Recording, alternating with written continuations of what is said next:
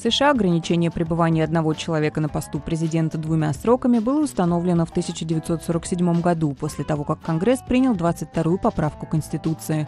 Она была одобрена президентом Гарри Труманом и ратифицирована всеми штатами в 1951 эта поправка появилась после беспрецедентного президентства Франклина Делано Рузвельта, который был избран президентом страны четырежды. До Рузвельта правило двух сроков соблюдалось неофициально. Соответствующую традицию самоограничения пребывания у руля государства начал первый президент США Джордж Вашингтон. Американские законодатели, правда, до сих пор никоим образом не ограничивали продолжительность собственного нахождения у власти. Многих американцев такой расклад не устраивает. Проблема ограничения срока полномочий действительно мало кого оставила равнодушным. А все потому, что последние 10 лет конгрессмены и сенаторы регулярно демонстрировали неспособность принимать решения. Существует даже страничка в Фейсбуке, где пользователи выступают за принятие срока полномочий для американских конгрессменов.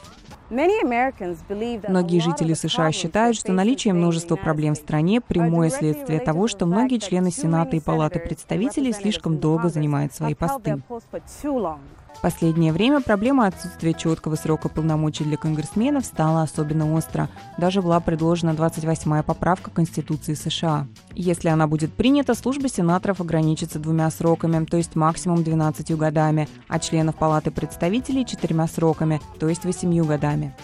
И хотя некоторые эксперты уверены, что установление срока полномочий для законодателей будет способствовать улучшению положения в стране и повысит качество работы Конгресса, положение дел в тех штатах, которые уже утвердили это нововведение, свидетельствует об обратном. Штаты, в которых начал действовать срок властных полномочий для законодателей, не просто не увидели никаких положительных изменений, а даже пожаловались на неожиданные перемены к худшему.